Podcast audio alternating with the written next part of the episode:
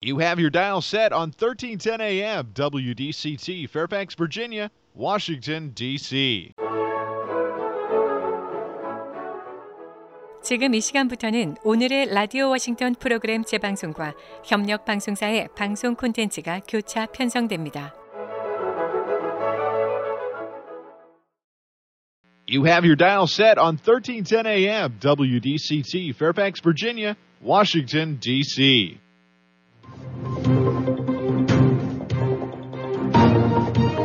워싱턴과 미국 그리고 세계의 흐름을 짚어보는 라디오 워싱턴의 시사 토크쇼 워싱턴 전망대.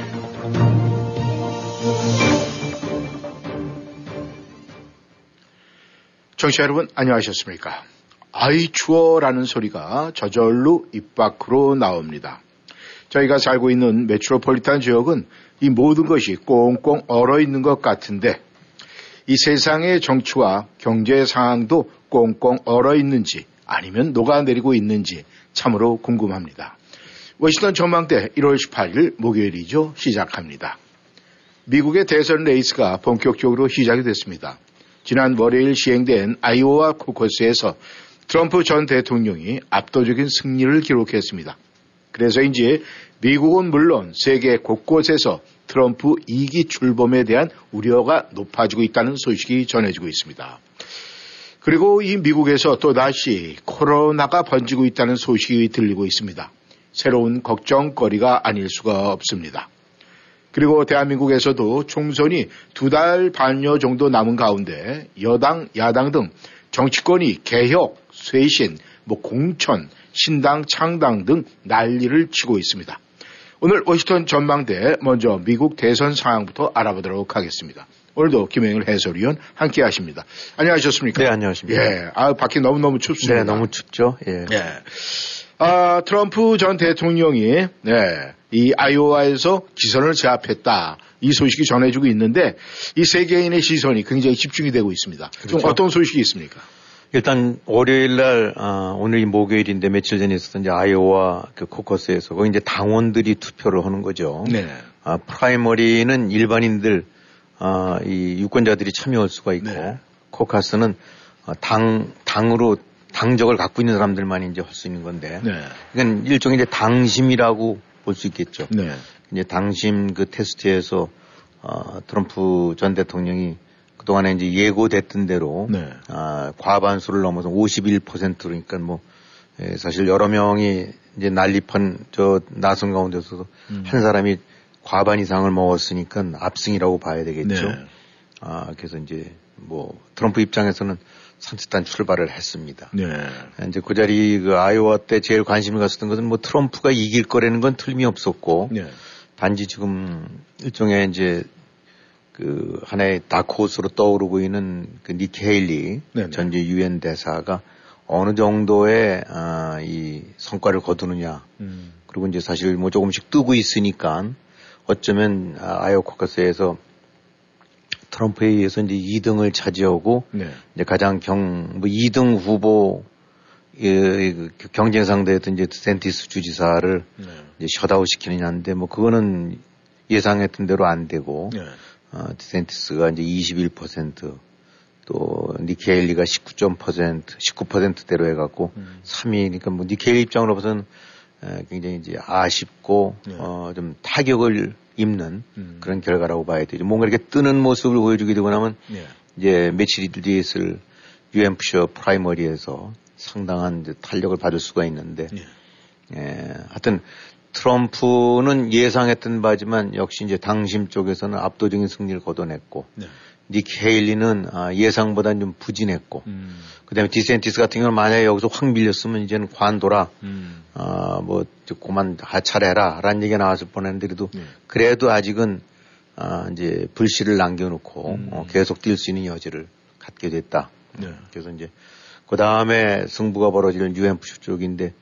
일단 디센티스 같은 경우는 UMF 쪽에서 굉장히 그 부진하기 때문에 네. 아마 이제 그쪽은 건너뛰고 이제 그 다음으로 이렇게 나가는 것 같은데 일단 이런 어떤 형태로든 간에 이제 트럼프 입장에서는 그 당 뿌리 이제 기초라고 할 수 있는 그런 일반 그 당원들은 이제까지 통상 그 이제 트럼프에 대한 지지층이라는 것이 네. 저소득 혹은 저학력 백인계층. 네네. 아, 이제 이런 사람들이 주류가 될 거라고 됐다고 이제 판단되는데 네.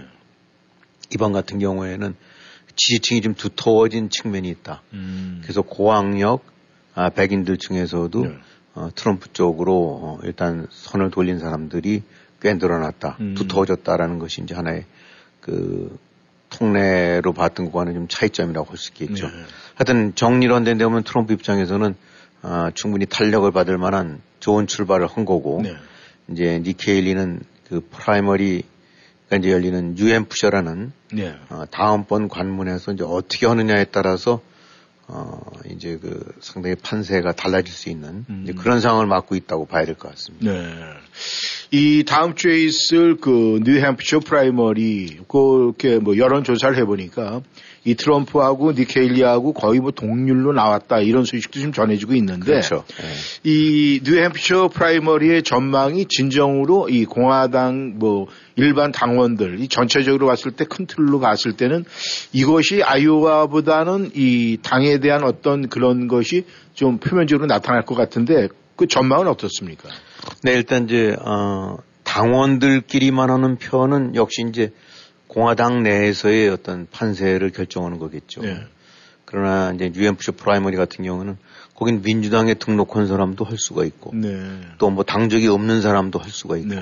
그러니까 훨씬 더 이제 제너럴 투표와 같은 일반 유권자를 다 골고루 섞어놓은 거 그중에서 네. 공화당 지지자도 있고 민주당 지지자도 있고 아니면 인디펜던트도 있고 이제 이런 그러니까 훨씬 그 좀 더 객관화할 수 있는 전체 여론을 네. 이제 그런 차이가 있다고 봐야 되겠죠. 네. 결국은 이제 중간층 혹은 부동층 네. 이런 층들도 참여를 할 테니까. 근데 이제 일단 아이오와 같은 경우에서는 트럼프가 압승을 거뒀습니다만은 이거를 토대로 해서 전국적으로 동일한 잣대의 결과가 나올 거라고 보기에는 그건 좀 어렵다는 얘기들도 있어요. 네. 왜냐하면 이제 아이오와가 이미 알려진 대로 이제 레드 스테이트 공화당 지지성에 강한 주고 네. 또 이미들 공화당 지지층 중에서는 트럼프의 그 어떤 영향력이라든가 입지는 굉장히 특히 이제 풀뿌리 쪽 입지는 단단하다고 봐왔으니까 뭐 엄청난 새로운 상황은 아니다. 네. 그다음에 이번에 날씨가 이제 굉장히 추웠지 않습니까? 네. 뭐 그래서 이제 좀 그런 것이 영향도 받았겠지만은 전체적으로 이제 유권자들 중에 한 15% 정도가 참여한 거로 보니까 결국은 전체 의사가 반영됐다기보다는 네. 약간의 이 이제 그런 측면에서는 열성 지지층만이 움직인 네네. 그런 측면도 있다. 그래갖고 또 과거 이렇게 경우를 보게 되고 나면은 뭐 6차례인가 7차례 이제 공화당 그 과거 전당대회 때 후보 경선 때 보게 되고 나면 아이오와 때 이긴 사람 중에서 후보로 직행을 했던 사람, 후보까지 된 사람들 네. 같은 경우가 뭐 전부가 아니라 한 2명밖에 안 된다. 조지 부시 같은 경우 이런 네. 식으로 해서. 그러니까 지난번 같은 경우도 이제 테드 크루즈가 아이오와에서 이겼대랬죠. 네. 트럼프를. 네. 그랬다가 이제 트럼프가 결국 후보가 되고 대통령이 됐습니다만. 그래서 아이오와 즉 첫 번째 테이프를 끊는 당심에서 1등한 사람이 반드시 전체적으로 다 그 공화당 후보 자격을 획득하는 그런 뭐 이런 지름길이 된다 이런 식의 거는 볼 수가 없다. 그 대신 이제 뉴햄프셔는 이미 설명드린 대로 그 당심 외에 이제 민심, 표심을 포괄적으로 반영하는 거기 때문에 네. 이제 그런 측면에서는 또 이제 이 트럼프 입장에서는 시험대인데 그래도 이제 이 니키 헤일리 같은 경우가 큰 기대를 갖고 있는 이유는 이번에 나타난 이제 아이오와 때도 그랬고 일반 여론조사 때도 그렇게 나타나는 현상이긴 한데 네. 중도층 내지 온건 보수층 네. 이런 데 쪽에서는 이 니키 헤일리 쪽이 훨씬 높아요. 네, 거의 더블 스코어 정도로 트럼프보다 앞섭니다. 네. 그러니까 이제 이거는 중요한 문제도 이것도. 네. 그래서 지금 나왔던 건 아까 말씀하신 대로 지금 거의 비슷하다. 그동안에 뭐 한 10몇 퍼센트, 20%포인트 차이가 났다가 뭐 4%포인트, 5%포인트 차이로 좁혀졌다는 얘기도 있는데 예, 예. 또 일부 여론조사에서는 보게 되고 나면 이제 둘이 동률이 나왔다는 예, 얘기도 있으니까. 예, 예. 거기다 이제 크리스티 주지사가 얼마 전에 뉴 주지사가 이제 드랍으로 하면서 네. 크리스티 주지사가 안고 있었던 벽을 한 10%포인트 정도의 네. 한 10분의 1 정도의 지지층을 안고 있었는데 이 사람들은 일단 NT 트럼프로 봐야 되거든요. 네. 그러니까 이제 그 사람들 중에 상당수가 니키 헤일리 쪽으로 말을 바꿔 탈 거다라는 네. 얘기도 있고 그래서 어찌든 간에 이번에 뉴햄프셔는 니키 헤일리 입장으로 봐서는 다시금 한번 그 드라이브를 걸 수 있는 그런 모멘텀이 되느냐 네. 아니면 여기서 뭐 지지부진해갖고 또 밀리고 된다 그러면 대충 이제 날 새는 거겠죠. 물론 UMPC에서 이긴다고 해서 지금 그 전체적으로 후보 경선에 있어서 전국을 다 포함했을 때 예. 트럼프를 제치고 당선이 된다는 거는 거의 쉽지 않다고 보긴 하지만 그러나 어쨌든 간에 UMPC의 결과는 네. 상당히 의미가 있는 게 이제 트럼프 입장으로 봐서도 상당 부분 선전하지 않으면은 예. 당원들 쪽에서는 열성적인 지지를 받지만은 일반 국민들 표심 전체로 봐서는 거부층이 많다라는 네. 이런 그 이미지 내지 그런 인식에 못을 박는 게 되기 때문에 소위 이제 본선 선거에서 즉 민주당 쪽과 맞붙었을 때 그때는 공화당 없는 하는 건 아니니까 네. 그런 점에서 뉴햄프셔는 굉장히 중요하죠. 네. 그러니까 트럼프는 역시 여기서도 압도적으로 이기거나 상당한 표차를 이겨서 당심, 민심 다 나다라는 걸 보여줘야 되고 네. 니키 헤일리는 열성당원들 트럼프 바들이 모인 거와는 달리 네. 일반 지지층, 중도층 이런 데서는 내 경쟁력이 훨씬 더 높다라는 걸 보여줘야 그 다음 단계로까지 갈 수 있는 하나의 이제 동력을 얻는 거니까 굉장히 중요하다고 보는데 지금 나온 거로 봐갖고는 니키 헤일리도 UMFC에서는 지금 만만치 않게, 지금 그 세를 끌어모으고 있다. 이런 식으로 분석을 할 수 있을 것 같아요. 네. 이 정치하는 사람들은 이 통상 보면 말이죠. 좋은 일이든 나쁜 일이든 간에 이 언론에 많이 노출이 되는 걸 원한다. 이런 그렇죠. 이야기가 있는데 네. 지금 이 트럼프 전 대통령, 바이든 현 대통령 보면은 이 트럼프 전 대통령 같은 경우에는 뭐 좋은 이야기든 나쁜 이야기든 간에 이 언론에 많이 노출이 되면서 언론에서 많이 등장을 하는 것 같아요. 그런데 이 바이든 대통령 현역 대통령임에도 불구하고 이 언론에서 조금은 뒤로 좀 처지는 것 같은 그런 느낌이 오는데 이 만약에 이건 만약입니다만은 트럼프와 바이든이 맞대결이 된다라고 했을 때 뭐 이 승자는 누가 될까 참 이 굉장히 궁금하거든요. 어떻습니까? 그 부분에 대해서는. 그래도 이제 서로 고만고만하게, 거의 비슷한 형태로 이제 1, 2%포인트 앞서거니 뒤서거니 이런 식으로 됐다가, 네. 이제 근자에 들어서는 트럼프 쪽이 1, 2% 내지 한 2%포인트 정도쯤 앞서는 것으로 하는 조사가 많이 나타나갖고, 네. 이제 상당히 민주당 입장에서 긴장을 할 수밖에 없고, 네. 또 세계도 이제 곳곳에서 이것 봐라라는 이제 식의 그 시선들이 이제 많아지고 있는 거죠. 네. 물론, 이제 11월 5일이니까 지금부터 뭐 한 10개월 이제 안 남았죠. 예, 예. 또 어떤 식으로 그동안의 변수도 무지하게 많고 경제 문제가 그렇고 또 우크라이나라든가 이스라엘 전쟁도 그렇고 네. 또 이민 문제에서부터 시작해서 뭐 여러 가지 이슈들이 많이 있으니까 항상 변동이 될 수는 있습니다만 하여튼 지금의 추세로 봤을 때는 트럼프가 약간 우세하다. 가능성이 더 높다. 네. 라고 봐야 되는 것이 정확한 진단인 것 같고 네. 특히 이제 트럼프 쪽에서 좀 더 자신감을 가질 수 있는 이유는 이른바 스윙 스테이트, 경선주. 네. 이 스윙, 그러니까 뭐 어디든지 민주당이 앞서고 있는 이제 뭐 뉴욕이라든가 캘리포니아라든가 아니면 절대적으로 공화당이 우세인 텍사스 이런 건 빼놓고라도 네. 거기는 어차피 그 추세가 변할 리가 없으니까. 그러나 우리가 말하는 이제 펜실베니아라든가, 네. 네바다라든가, 혹은 조지아가 이제 그렇게 될 수도 있고, 아리조나가 될 수도 있고, 위스콘신 이런 식으로 해서 왔다 갔다 하는 스윙 스테이트에서 거기서 대체로 결정이 되거든요. 네. 그러니까 붙박이 공화당주, 붙박이 민주당주는 누가 나오든 간에 거의 틀림없이 공화당은 공화당 쪽, 예. 민주당주는 민주당 쪽을 찍는데 예. 이렇게 얘기했던 5개의 스윙 스테이트에서는 어느 때는 공화당 찍었다가 또 어느 때 민주당 찍어갖고 그 표 차이가 크지 않은 상태에서 왔다 갔다 하는데 그래도 이런 데가 작은 데가 아니니까 선거인단 한 20명, 10명 이런 데가 되니까 하나가 휙 넘어가게 되고 나면 네. 바로 그것 때문에 대세가 바뀔 수가 있죠. 근데 그런 측면에서 지금 나오고 있는 거는 이 스윙 스테이트 6군데 중에서 트럼프가 한 5군데쯤은 우위를 보이고 있다. 네. 이 얘기는 상당히 심각한 얘기죠. 민주당 입장으로 봐서는. 네. 그런 데에서 1, 2% 차이가 나든 간에 그래도 진다고 한다면 결과적으로는 그쪽 지역의 선거인단 7, 80여 명 이상이 휙 넘어가게 되니까 네. 그때는 전체 득표율은 뭐 47대 46이 될지 몰라도 네. 선거인단 수는 몇십 명이 차이 나는 이런 상황이 벌어지게 되는 거죠. 네. 그래서 그런 것까지 봤을 때는 일단 지금 바이든보다는 트럼프 쪽이 현재로서는 우세를 보이고 있다. 네. 이제 이렇게 봐야 될 것 같고.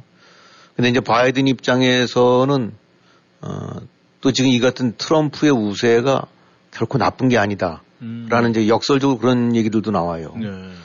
왜냐하면 지금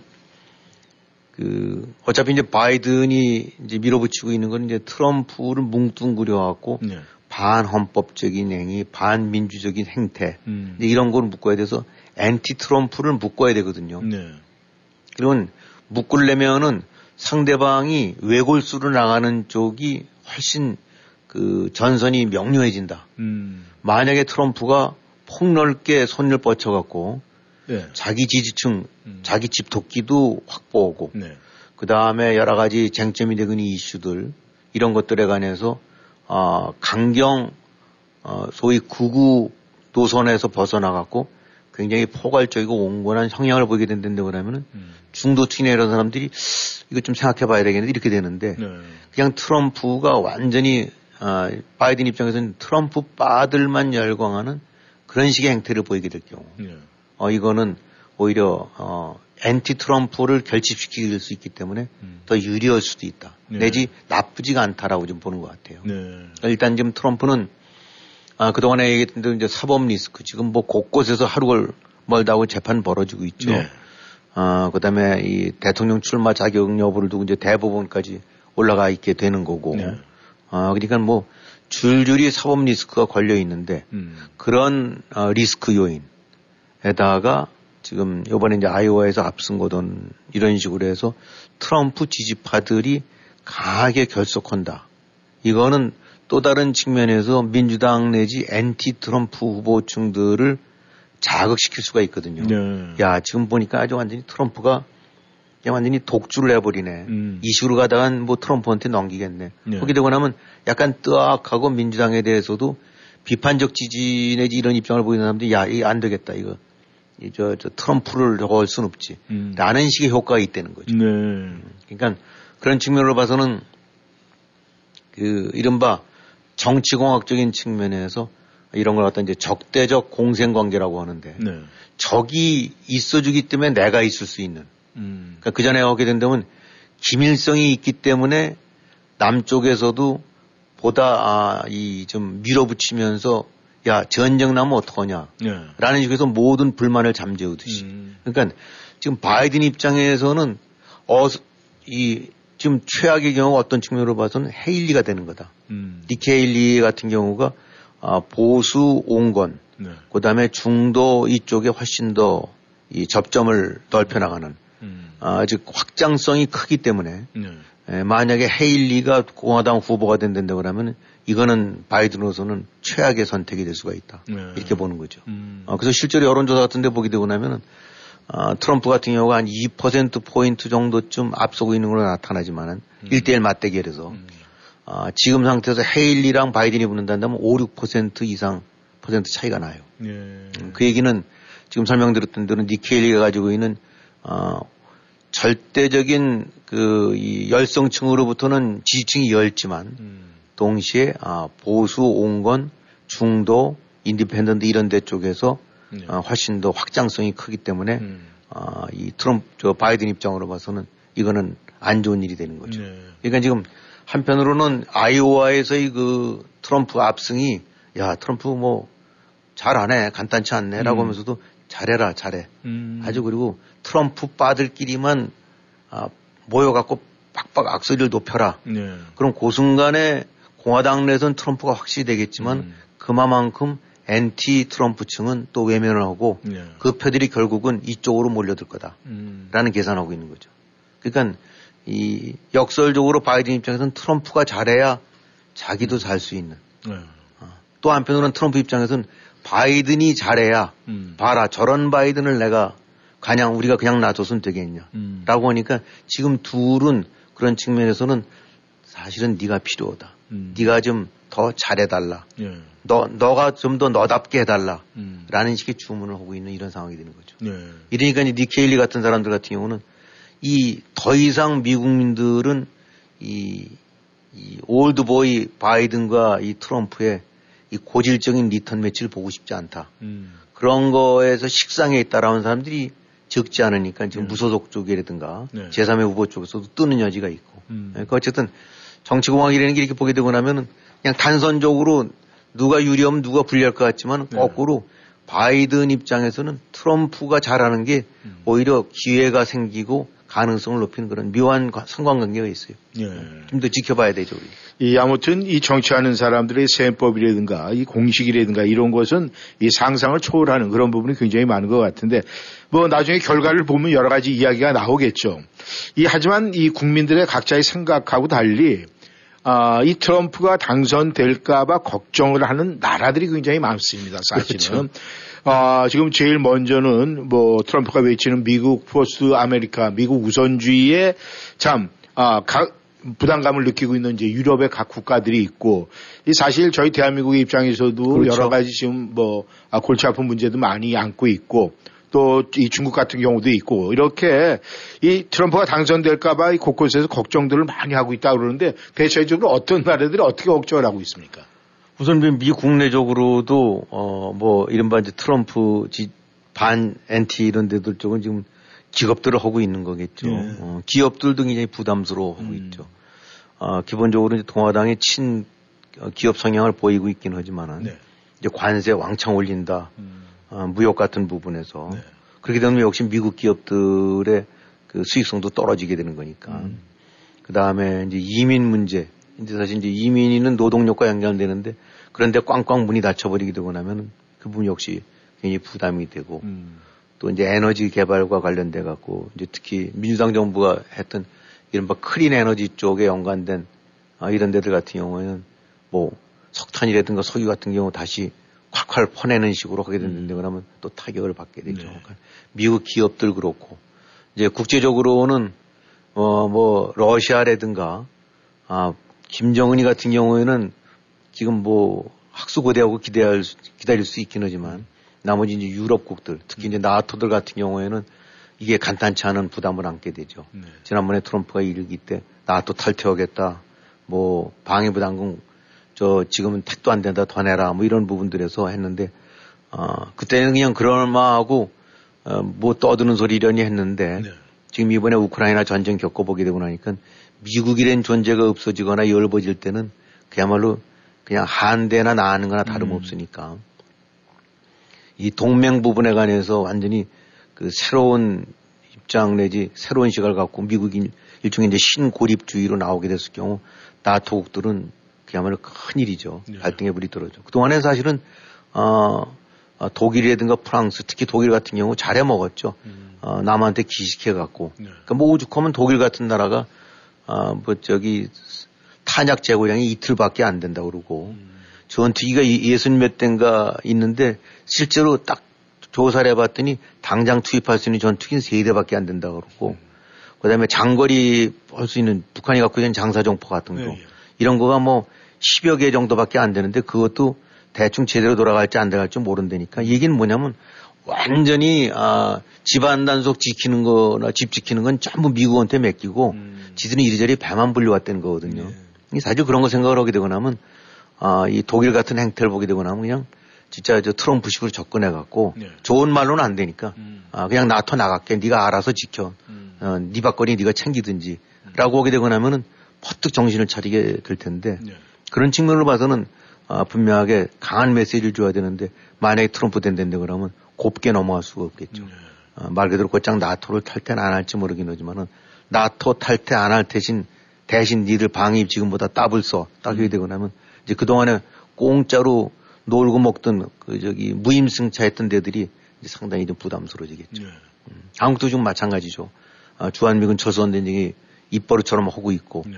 그 다음에 아, 뭐 그런 점에서는 제일 이제 부담스러운 거는 김정은이 핵을 적절한 선에서 추가 핵 개발이라든가 이런 부분을 막는 대신 현 상태에서 동결하고 그다음에 여러 가지 저기 제재가 있던 거 풀어준다라는 식으로 된 데는 한국으로 봐서는 최고의 최악의 악몽이죠. 미국이 북한의 핵 보유를 사실상 인정한다는 거는 그야말로 한국 입장으로 봐서는 나락으로 떨어질 일인데 네. 그것이 현실화될 수도 있다. 네. 아, 지금 그런 거로 판단해 봐서는 네. 예, 걱정거리가 보통이 아니죠. 그러니까 뭐 역대 미국 이런 데가 큰 나라고 또 수포강국으로서 이제 대통령이 미국 대통령이 누가 되느냐에 따라서 적지 않은 영향력 때문에 네. 전 세계가 주목을 받는 거는 사실이었지만은 이번 트럼프만큼 사람 하나 바뀌게 되고 나면 세상이 난리를 치겠다는 난리가 벌어지겠다라고 네. 하는 것이 이번만큼은 없는 것 같아요. 그러니까 지금 미국 내에서 뭐 바이든 쪽 이거는 국내 얘기고 그야말로 전 세계에서 헌다하는 국가들 네. 대만도 그렇고 중국도 그렇고 뭐 한국도 그렇고 일본도 그렇고 유럽 각국들 저기 아프리카에 있는 작은 나라들 네. 그죠 대통령이 미국이 뭐가 되든 간에 그냥 야자수나 또 어떻게든지 바나나 따서 먹어갖고 하루 견뎌야 된다 이런 사람들 빼놓고는 전 세계 지금 모든 주요 국가들은 트럼프냐 민주당 정권이 유지되느냐에 따라서 정말 이 확확 그 국가의 운명 내지 노선이 바뀌어야 될 정도로 예. 심각한 눈으로 지금 지켜보고 있습니다. 예. 아, 뭐 재앙이 될 거라고 우려하는 데도 있고 또 한편으로는 뒤집어서 한번 또 바뀌어라 예. 이렇게 하는 데도 있고 아무튼 그런 측면에서는 트럼프라는 한 인물 예. 정말 대단한 예. 아, 역사에 이런 사람이 지금 하는 행태도 전례가 없었더랬지만 예. 한 인물의 어떤 그 당선과 혹은 아니면 몰락을 두고 이런 정도로 세계가 주목할 만한 일들이 근대사에 있었는가. 예. 그럴 정도로 지금 세계가 긴장을 하면서 지켜보고 있죠. 예. 아, 미국의 중산층에서 말이죠. 트럼프 대통령의 윤리의식이라든가 또 이 경제에 대한 어떤, 나름대로 적응하는 이런 모습을 보면서 우리도 그런데 뭐 트럼프 정도 저 정도는 우리가 다 이해할 수 있는 거지 이렇게 받아들인다는 말도 안 되는 소식도 여기저기서 지금 들려오고 있습니다. 아무튼 미국의 대선 앞으로 어떻게 흘러갈지 우리가 좀 더 지켜봐야 될 것 같습니다. 청취자 여러분께서는 워싱턴 전망대 생방송으로 함께하고 계십니다. 여러분은 지금 라디오 워싱턴 그리고 미주경제신문 대표인 김용일 해설위원과 라디오 워싱턴 콘텐츠 본부장 이구순이 진행하는 워싱턴 전망대를 함께하고 있습니다. 전하는 말씀 듣고 다시 돌아왔습니다. 청취자 여러분, 이 전쟁만큼이나 우리에게 지난 몇 년간 큰 고통을 준 것이 바로 이 코로나 바이러스 팬데믹 시대였습니다. 그런데 안타깝게 지금 미국에서 말이죠. 이 코로나가 다시 번진다. 이런 이야기가 지금 속속 나오고 있는데 김 의원님 지금 어떻게 진행이 되고 있습니까? 네, 지금 우리들이 어떤지 하다 보면 벌써 이제 몸에 익어갖고 네. 뭐 코로나인가 보다 뭐 그런가 보다라고 이제 해서 네. 많이 이제 방심으로 하고 있죠. 그리고 네. 또 실제로 많은 사람들이 가볍게 알아보기도 했고. 네. 근데 지금 어쨌든 안 좋은 소식이 이렇게 자꾸 번진대요. 근데 물론 이제 초기에 코로나만큼 그렇게 무섭게 중증으로 되고 많은 사망이 나는 건 아니긴 하지만은 네. 어쨌든 그것도 그 독감 이상으로 무서운 거고 또 실제로 많은 사람들이 여전히 아직도 코로나로 인한 사망자가 생기고 있다는데 일단은 증상은 좀 가벼운데 감염이 굉장히 빠르대요. 속도가. 그래갖고 네. 지금 뭐 JN.1 이라는 식으로 불리는 변종인데 네. 하여튼 이게 뭐 지금 한참 이제 원래 지금 독감 감기 많이 걸릴 때 아닙니까? 호흡기. 그런 거랑 해서 이제 일종의 트리플처럼 지금 번지고 있다는데, 이게 그냥 가볍게 볼 건 아닌 것 같고, 이제 우리가 모르는 뭐 전문가들이 하는 일종의 이제 하수, 폐수, 네. 하수 쪽을 이렇게 샘플을 채취해서 이제 보나 봐요. 네네. 그렇게 되면 우리가 뭐 샤워를 하든 뭐 기타 이제 용변을 보든 뭐 이런 식으로 하게 되면 몸에서들 나오는 것들이 방출이 될 거 아닙니까? 그럼 그 속에 이제 코로나 그 병균 같은 것들이 네. 들어있겠죠. 희석된 게. 그래서 이제 일정 지역에서 예를 들면 뭐 알링턴 지역에서 이제 쭉 해서 그 지역의 하수 저 방출된 데가 있을 테니까. 네네. 그런 데서 샘플해서 아마 거기서 코로나가 어느 정도쯤 그 이제 그 분포되어 있는지 이런 걸 보나 봐요. 근데 이게 지금 역대 두 번째로 지금 높답니다. 그 얘기는 지금 우리가 심각하게 앓고 있지는 않지만은 이 많이 지금 번져 있고 또 굉장히 빠른 시간에 이게 번져 나갈 수 있다라는 이제 그런 조짐이 된다는 거죠. 그러니까 이제 코로나가 없어진 게 아니라 또 약해졌지만 전염성이 엄청나게 높은 거로 해서 지금 또다시 그런 이제 파고가 밀려들 수 있다라고 얘기들 하고 있어요, 전문가들. 네. 아, 지금 만약에 그런 식으로, 그러니까 조사 결과가 나왔다라 그러면은 미국 전체의 확산 정도라든가 아니면은 이런 문제를 놓고, 이 미국에서 뭐 하여간 어떤 식으로든 이게, 대비를 해야 되나 이런 게 지금 나올 텐데 그런 얘기 지금 발표되는 게 없습니까? 네. 그래서 지금 어차피 지금 이제 이를 어느 정도냐면은 아까 말씀드렸던 이제 폐수로 측정하는 코로나고 그걸 네. 통해서 이제 아마 무슨 그 코로나 바이러스, 그 코로나균의 이제 활동률 뭐 이런 것들을 이제 체크를 하나 본데 네. 지금 하여튼 CDC에서 조사한 거에 따르면은 작년도 그러니까 재작년 12월 말에서 작년 1월 초 사이가 굉장히 이제 감염이 최고조에 달했던 시기래요. 네. 근데 지금 올해, 그러니까 작년 말에서 올해 지금 1월 초 사이에 이 감염 상태가 네. 굉장히 지금 빨리 늘어나고 있대요. 그래갖고, 이런 식이 된다고 그러면은 2월 말 정도까지가 아마 이제 극도로 그 감염이 확대될 것 같은, 되는데, 네. 대략 추산할 때 미국민 중에 3명 중에 1명 정도는 걸릴 수가 있다. 그리고 심지어는 하루에 200만 명대로 감염자가 늘어날 수 있다. 네. 라고 얘기하는 거니까. 이게 하여튼 초기만큼은 아니다 하더라도 나도 모르게 사실상 어떻게 보면 코로나가 걸려있는 상태. 내지 감염된 상태가 확산될 것 같아요. 네. 그래갖고 이 뭐 이렇게 된 이유가 뭐냐면 일단은 코로나에 대해서 많이 이제 방심을 하면서 이 저 예방주사 같은 경우 덜 맞은 사람들도 예, 있고. 예. 그다음에 활동량이 많이 늘어났죠. 서로 대인 접촉이. 예, 예. 그러니까 빠르게 변종이 빠르게 확산되고 있는 것이 여전히 퍼지고 있는 가운데 방어 내지 이런 것들 부분은 많이 약화돼 있고 면역력 좀 약화돼 있고 특히 이제 저기 코로나에 대해서 이런 토양이 되다 보니까 불붙듯 부는 것 같아요. 예. 그리고 지금 뭐 사실은 우리는 크게 취급은 안 하는데 일부 주들 같은 경우는 이 실제로 그런 측면에서는, 막 벌써 이제, 제동을 걸고, 네. 뉴욕이라든가, 이제 일리노이 이런 데 같은 경우, 이런 데 같은 경우에는 이제 상대적으로 코로나에 민감하게 많은 민주당 성향주 쪽 있죠. 네. 이런 데 쪽에서는, 어딘가에 지금 벌써 제동을 걸고 있는데, 네. 예, 그러니까 그런 측면으로 봐갖고는, 네. 지금 진행되고 있는 것들이, 네네. 네네.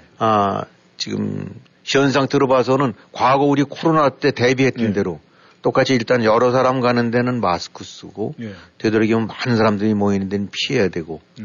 그다음에 증세 있고 그러게 되고 나면은 스스로 좀 많이 자가 이렇게 컨트롤해서 정향을 해야 되고 특히 이제 무엇보다도 마스크를 다시 쓰는 것이 좋다는 얘기 나오는데 지금 사실 또 다시 마스크 쓰려면 굉장히들 불편해질 텐데 예. 어쨌든 만만하게 생각지 말고 예. 이런 측면으로 봐서는 또다시 이제 코로나가 단지 그만큼 심각하게 중증 내지 이런 거라 아니다 뿐이지 네. 역시 보통 감기와는 다른 네. 독감과는 다른 형태로 훨씬 더 악성인 독감이 네. 돌고 있다라고 생각을 하시고 상당히 대비를 해야 될 것 같아요. 네. 아무튼 더 이상의 이 확진되는 그런 부분은 좀 없었으면 하는 것이 저희의 바람입니다. 대한민국으로 이미 시선을 좀 돌려봐야 될 것 같습니다. 이 대한민국도 이제 총선이 뭐 얼마 남지 않아가지고 뭐 여러 가지 이야기가 굉장히 많이 나오고 있는데 뭐 혁신이다, 뭐 또 공천 쇄신이다 이런 바람이 계속 나오고 있는데 지금 이 한국의 정치판 어떻게 바라보십니까? 네, 일단 뭐 혁신, 공천, 쇄신 난리들이죠. 예. 뭐 당마다 여당이든 야당이든 뭔가 바꾸겠다, 체질 개선을 하고 근본적으로 뭐 바뀌겠다라는 식으로 해서 여러 가지. 뭐 무슨 혁신이 이제 뭐 비대위 이런 것들이 만들어졌고 비대위라는 거는 그냥은 안 되니까 이제 비상대책위원회가 나온 거거든요. 네. 여당 같은 경우가 지금 네. 그런 상태인데 그다음에 또 이제 무엇보다도 뭐 분당 얘기 막 나오지 않습니까? 네. 야당 대표했던 사람, 여당 대표했던 사람들 다 나가고 또 일부 국회의원들도 이제 탈퇴해서 나가고 네. 그렇게 해서 제3지대 이른바 이제 두 정당이 독식하듯이 서로 하는 데서 오는 폐해를 피하기 위해서 제3의 정당이 만들어졌고 견제와 균형 역할을 해야 된다. 라는 식의 이제 그래서 무슨 이낙연 전 대표, 네. 그다음에 이제 지금 국민의힘 쪽에서는 이준석 젊은 전 대표, 네. 또 기타 이제 몇 명의 의원들 같은 경우도 거의 가세하고 그래갖고 그런 것이 이제 한참 추진이 되고 있죠. 네. 예.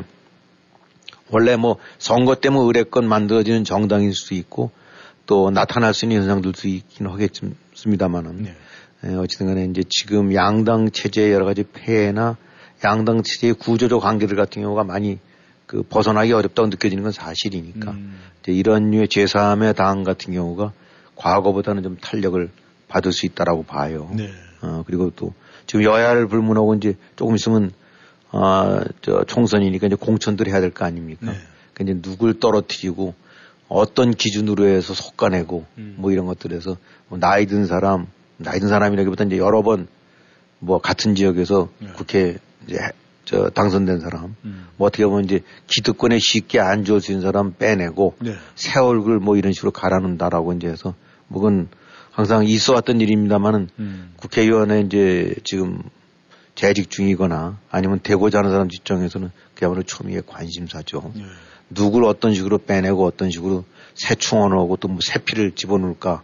이제 이게 그러다 보니까 그냥 사실은 지금 모든 관심들이 이제 누가 어떤 식으로 떨궈져 나가고 어떤 그 컨셉을 어느 당이 도입을 해서 이제 4월 총선 때 국민들한테 표를 이제 표심들한테 호소를 하느냐, 이런 이제 얼개가 어떻게 짜지고 있느냐. 예. 지금 여당 쪽에서는 이제 한동훈 비상 뭐 대책위원장이라는 사람이 새로 등장을 해서 일단 지금 바람몰이를 하고 있는 것 같고 예.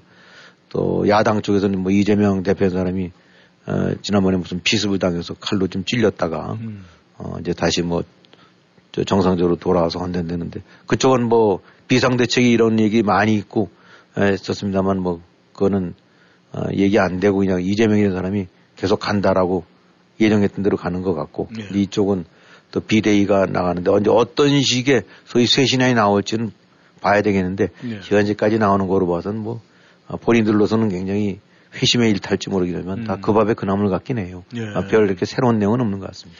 뭐 보통 일반 국민들은 그렇게도 얘기를 합니다. 얼굴이 바뀌어가지고 그 얼굴이 검증이 안 됐는데 그렇다면은 그래도 몇 번을 국회의원을 했더라도 특별하게 흠이 없으면 그쪽이 더 낫지 않느냐 뭐 이런 얘기도 나오고 있는데 그만큼 이 정치하는 사람들의 인정을 못 받고 있는 부분이 아닐까 생각을 합니다. 근데 이제 문제는 말이죠. 지금 현재 이런 추세로 지금 가고 있을 때 과연 총선이 됐을 때 지금은 사실 야당의 위세가 만만치가 않거든요. 거의 그렇죠. 뭐 200석에 달한다는데 정말 나라를 뒤흔들 정도의 그 정도의 정권을 쥐고 있는데 지금 어느 쪽이 유리할까 이런 건 전망이 되십니까? 지금 그 이제 수도권 같은 경우랑 흔히 말하는 이제 뭐 여당 입장에서는 영남권, 네. 그다음에 야당 입장에서는 호남권 같은 데가 이제 각자 자기네 텃밭이라고 생각되는 데고 네. 수도권은 이제 일종의 서로 백중세로 해서 네. 이제 맞붙을 때라고 이제 확인하는 것 같은데 전체적으로 봐서는 이 지금의 이제 야당 쪽 부분들이 네. 이 좀 더 우위를 점하고 있지 않나 싶어요. 이제 그렇게 된 이유는 각 지역구마다 다 다르고 또 같은 뭐 수도권이라 하더라도 어디는 여권이 약간 유리한 데가 있고 야권이 유리한 데가 있긴 하지만은 네. 이제 종합적으로 그 당락에 영향을 미칠 수 있는 것이 정당 지지도 네. 그다음에 대통령 지지도 네. 이런 것들이 될 수 있고 또 하나는 어느 쪽의 총선 때 뭐를 중점으로 투표를 하느냐 어디를 가장 무게중심을 잡고 보느냐라고 하는 이런 세 가지 정도로 볼 수 있는데 네. 정당 지지도 보게 되고 나면 서로 비슷비슷해요. 33-4%대 정도로 해서 조금 오르락 내리락 하는데 근데 그 얘기는 뭐냐면은 각각 3분의 1씩의 집토끼는 가지고 있다. 사나 죽으나 나는 민주당 내지 이재명 난 사나 죽으나 뭐 여당 찍겠다. 네. 뭐 이런 사람들이니까 대략 한 3분의 1 정도씩 해서 이제 둘이 앞에 하고 한 70% 정도쯤은 이미 이제 움직이지 않는 네. 어떤 상황이 되든 움직이지 않는 표라고 봐야 되겠죠. 그렇게 되면 이제 나머지 한 30이 아직 결정을 못한 사람들 혹은 난 여도야도 다 싫다라는 그런 무당층 또 관심 없는 사람들 이런 사람들인데 이제 요 사람들의 향배가 가장 중요한 영향을 미치는 건데 그런 측면으로 봐서는 이제 흔히 말하는 무당층 내지 중도층의 표심 같은 경우를 자세히 좀 봐야 되겠죠. 근데 그쪽에서 보게 되고 나면은 결코 여당이 유리한 건 아니다. 특히 이제 지금 뭐 젊은 층들이 좀 떨궈져 나오고 있다라고 하는데 이준석이라는 사람을 중심으로 해서 그런 데서도 몇 프로 젊은 층들 같은 경우가 이탈하고 있는 것 같고. 예. 그렇게 봐서는 지지율로 봐서는 절대로 지금의 여당이 유리한 국면이 아니다라고 봐야 될 것 같고. 그 다음에 이제 대통령 지지율이 이게 또 아름아름 하나의 그 가늠자가 됩니다. 예. 예. 당연히 이제 대통령 지지율이 높게 되고 나면 여당이 반사이 그렇게 되죠. 대통령 인기가 높게 되고 나면은 여당이 덩달아서 따라가는 거거든요. 네.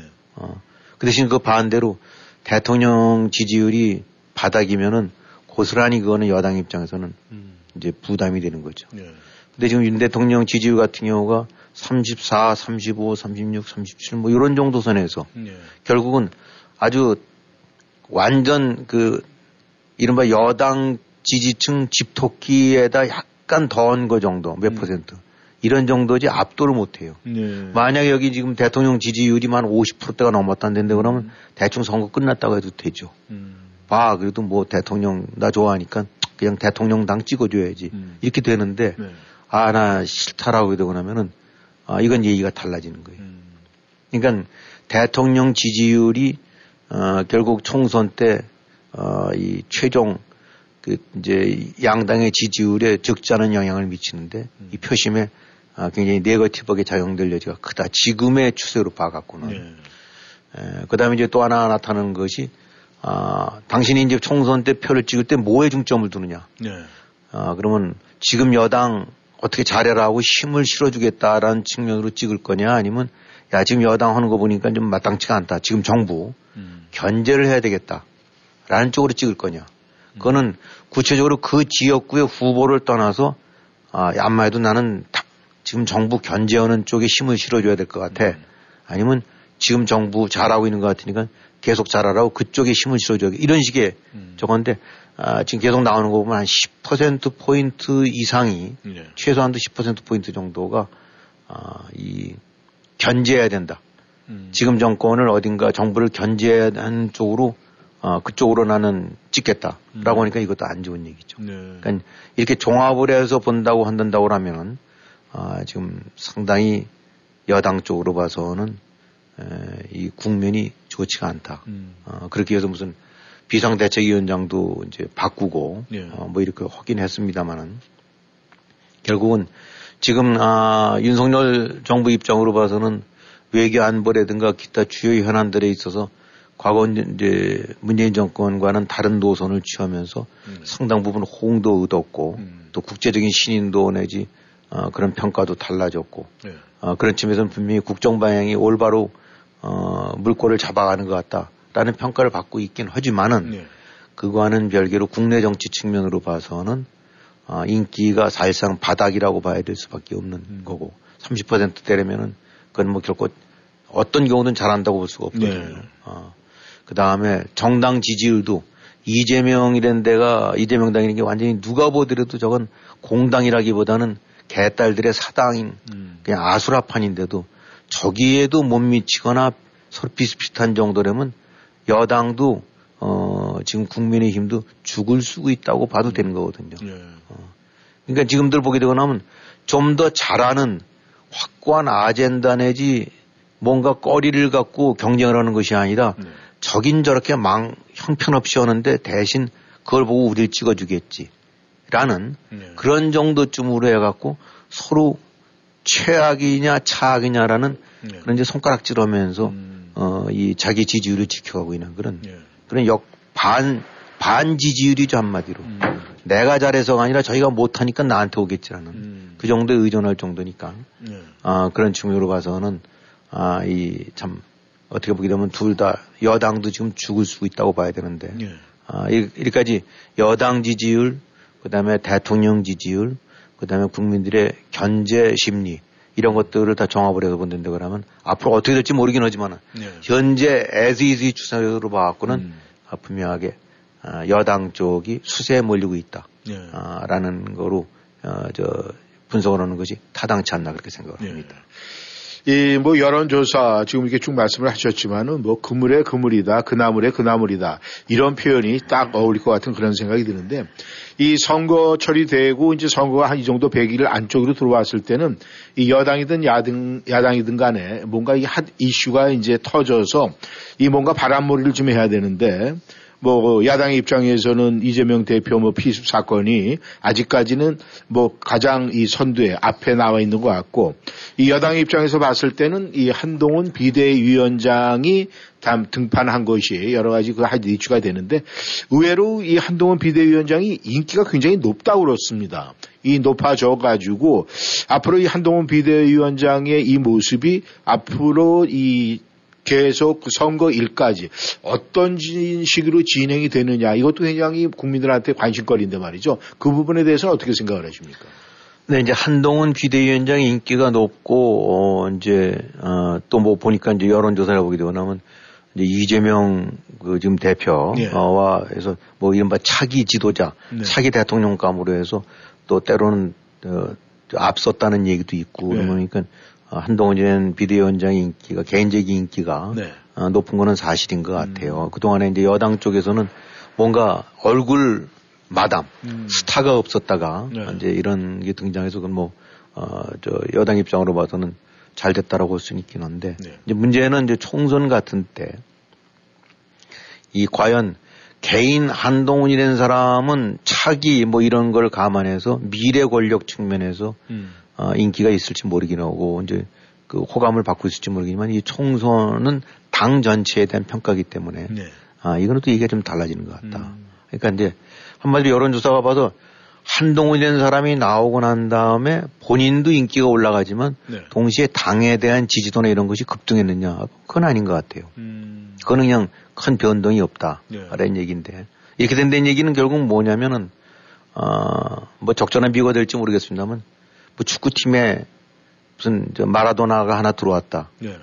혼자는 잘할지 모르긴 하지만은 나머지 사람들이 10명이 고스란히 똑같은 시기에 앉아있는데 아무리 공격수 하나가 화려하게 휘젓고 다닌다 하더라도 네. 결국은 별 차이가 없다는 거나 다름없는 거죠. 네.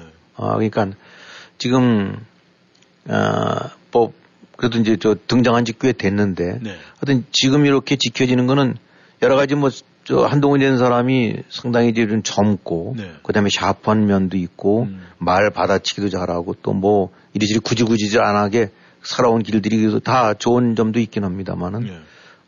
이게 과연 지금 여당이 안고 있는 이 심각한 상황을 얼마만큼 그걸 느끼는지에 관해서는 조금 좀 그 생각이 달리 느껴져요. 네. 그러니까 한마디로 지금 사실 여당이라는 거는 정말 백척간두에 섰다고 봐야 되거든요. 거기는 윤석열 대통령도 마찬가지입니다. 예. 지금 뭐 대통령은 돼 있긴 하지만 사실 야당이 과반수로 인해 갖고 사사건건이 지금 국가 국정 펴는데 제동을 걸고 있지 않습니까? 예. 그런데 이번에 총선에서 이제 만약에 진다고 해서 또 다시 이제 그 야당이 과반수를 차지하게 된다면 누구든지 얘기지만 그냥 끝장이거든요. 예. 근데 지금 한동훈이라는 사람이 인기가 높았던 건 뭐냐면 이 소위 윤석열 정부가 안고 있는 문제점에 관해서 누군가가 이실직고를 하고 네.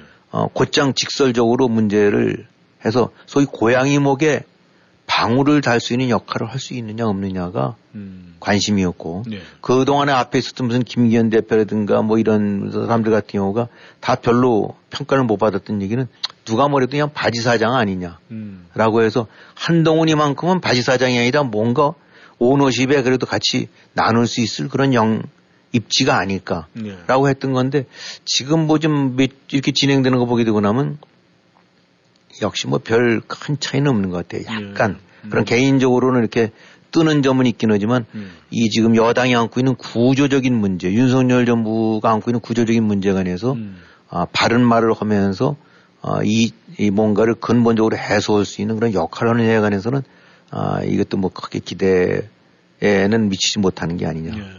그러면 지금 여기서 좀 뭐냐. 총선 앞두고, 여러 가지 얘기, 뭐, 정책적인 문제도 있긴 합니다만 예. 이미 두 차례 말씀드렸던 대로, 지금 총선은 결국은 대통령 부인 문제가 가장 큰 아킬레스건이 될 거예요. 여당이 뭐 어디 가서 공항 건설한다, 뭐 도로 건설한다, 뭐 수당을 더 준다, 덜 준다, 뭐 여러 가지 얘기는 하긴 합니다만 사실 다 그런 거 곁가지예요. 네. 지금 여당이 안고 있는 가장 큰 문제, 윤석열 정부가 안고 있는 가장 큰 문제는 역설적으로 부인 문제입니다. 이 부인 문제, 바로 그 명품백 문제 같은 경우, 네. 이 부분이 작은 것 같긴 하지만은 아까도 말씀드렸던 양쪽 집토끼는 이거에 휘둘릴지 않을지 모르긴 하지만은 중간에 서 있는 사람들은 마음을 달리 먹게 된다. 그러니까 딴 거 다 떠나서 대통령 뭐 아무리 뭐 한미동맹, 한미일동맹 잘하고 이런 거, 그건 잘하는 것 같긴 한데 대통령 부인하는 거 보게 되고 나면 저건 문제가 있네. 저거 손을 못 대고 있는 거 보게 되고 나면 저거 골치 아프네. 이거 저건 기대했던 바가 아니네. 라는 식으로 생각을 할 수 있게 만든다는 거. 그러니까 뭐 지금 특검 문제가 나오고 대통령은 거부를 했습니다만은 특검 거부, 그것이 능사냐. 이 얘기는 뭐냐면 가장 큰 현안인 그 폭발적인 이슈를 그냥 덮어만 두고 자꾸 아니라고 손살에 쳐봐야 그것이 국민들 상당수한테는 먹히지가 않는다. 예. 그것이 고스란히 표에 반영될 수 있다. 예. 그럼 이 결국은 한동훈은 어떻게 해야 되느냐. 그야말로 과거 노태우가 전두환 된 사람이 노태우한테 뭐 진짜인지 아닌지 모릅니다. 그런 말 했던 것이 날 밟고 가라. 나를 밟고 가야 그러니까 밟고 가는 걸 내가 인정을 하겠다. 받아들이겠다. 그렇게 해서라도 당선해라. 라고 얘기했던 거 아닙니까? 예. 지금 여당이 살려면은 이야말로 지금 흔히 말한 대로 생즉사 사즉생이에요. 윤석열 대통령 자체가 죽을 각오를 해야 살 길이 보이지 예. 자기가 살려고 그러면 다 죽습니다. 총선도 지고 그 다음에 지금 앞으로 이 거부권 온 거 재의결 지금 안 하고 있죠 야당이 예. 바보가 아닌다면 그 지금 노리고 있을 거예요. 여러 차례 했던 대로 공천에서 우르르 떨어지고 나면은 이제 전부 입들 나와 있는 그 공천 낙천자들이 예. 신분은 국회의원이고 그때 특검 재의결했을 때 어떤 식으로 펴 던질지 모르거든요. 예. 이미 공천된 사람도 마찬가지고 밖에 지역구에 가봤더니 사정이 야 맨날 전부 사람들이 핸드백 얘기만 하는데 저 문제 해결되지 않고서는 지금 2, 3% 갖고 다투고 있는데 나도 끝장난다 라고 생각하게 되고 나면 가표 찍을 수가 있거든요. 예. 결국 이 문제는 한동훈이라는 사람의 살아날 길도 네. 만약에 그야말로 대사관처럼 해갖고 전화 안 됩니다. 내치소서 라고 해서 그런 걸 보여주지 않으면은 네. 말은 화려하게 할지 몰라도 말 바꾸면 이렇게 해가는데 결국은 이 윤석열 대통령의 아바타 노릇에서 못 벗어난다는데 그러면 그것도 끝장이에요. 네. 그 다음에 대통령 자체가 어딜 내 부인을 이렇게 했다가는 네. 그로 인해서 고스란히 총선에 얼마만한 영향을 미쳐질지 그거 감당 못 합니다. 네. 그렇게 돼서 만약에 총선도 그냥 말아먹었다. 그럼 본인도 끝장나고 정권도 끝장나는 길이에요. 예. 그러니까 지금 여러 가지 말들 돌리고 어쩌고저쩌고들 하고 있는데 굉장히 아주 간결하고 그야말로 심플합니다. 부인 문제에 관해서 지금 그 점에 관해서 명백하게 이 국민들한테 사과를 하고 그다음에 해법이라고 해야 될까 방향을 제시해야 됩니다. 예. 다음에는 지금부터는 뭐 이렇게 다 해갖고 감찰관이든 뭐든 제도적으로 장치를 만들어서 아주도 그 점에 관해서는 그 눈두금쩍 못하게 하겠다. 라고 약속을 해야 하나 겨우 어쩌면 그런 남대로 정책적으로 방향을 누리지 그렇지 않고서는 곤란할 것 같아요. 그래서 근데 지금 진행되는 걸 봐갖고는 별로 그런 걸 기대하기 어려울 것 같아요. 여당 대표된 사람이 이 사건의 본질은 몰래 카메라 내지 이런 식의 그 어떤 그런 사기였다라고 그러는데 그건 잘못 파악하고 있는 거예요. 그 사건의 본질은 대통령 부인인 사람이 그런 300만 원짜리인지 얼마인지 그를 왜 이런 거 자꾸 갖고 오세요라고 하면서 받았다는 거. 네. 그게 본질이지. 미국 같은 경우 보게 되고 나면 그 함정 수사 많이 합니다. 네. FBI가 수척해갖고 마약도 오게 되고 스파이지도 오고 그래요. 그럼 그거에서 발견됐다 나중에 했던다 그러면 그거 완전히 함정 아니냐. 그건 함정이 아니라 범죄를 저지른 거예요. 이것도 함정이 아니라 본질은 백을 받았다는 거예요. 300만 원, 거듭 말씀이지만 300만 원짜리 백으로 예. 300만 표가 지금 날아가게 생겼다는 거를 지금 윤석열 대통령은 직시를 해야 됩니다. 그런데 예. 그러지 못하는 것 같아요. 네, 김 의원님 수고하셨습니다. 아무튼 총선이 100일 안으로 들어와 있어요. 앞으로 어떤 이 메가톤급의 큰 핫 이슈가 터질지는 우리 이민자의 입장도 그렇고 한국에 사는 국민 모두도 아마 좀 바라보고 있지 않을까 생각을 합니다. 네, 오늘도 함께해 주셔서 감사드리고요. 저희는 다음 시간에 다시 만나겠습니다. 김 의원님 수고하셨습니다. 네, 수고하셨습니다. 네, 안녕히 계십시오.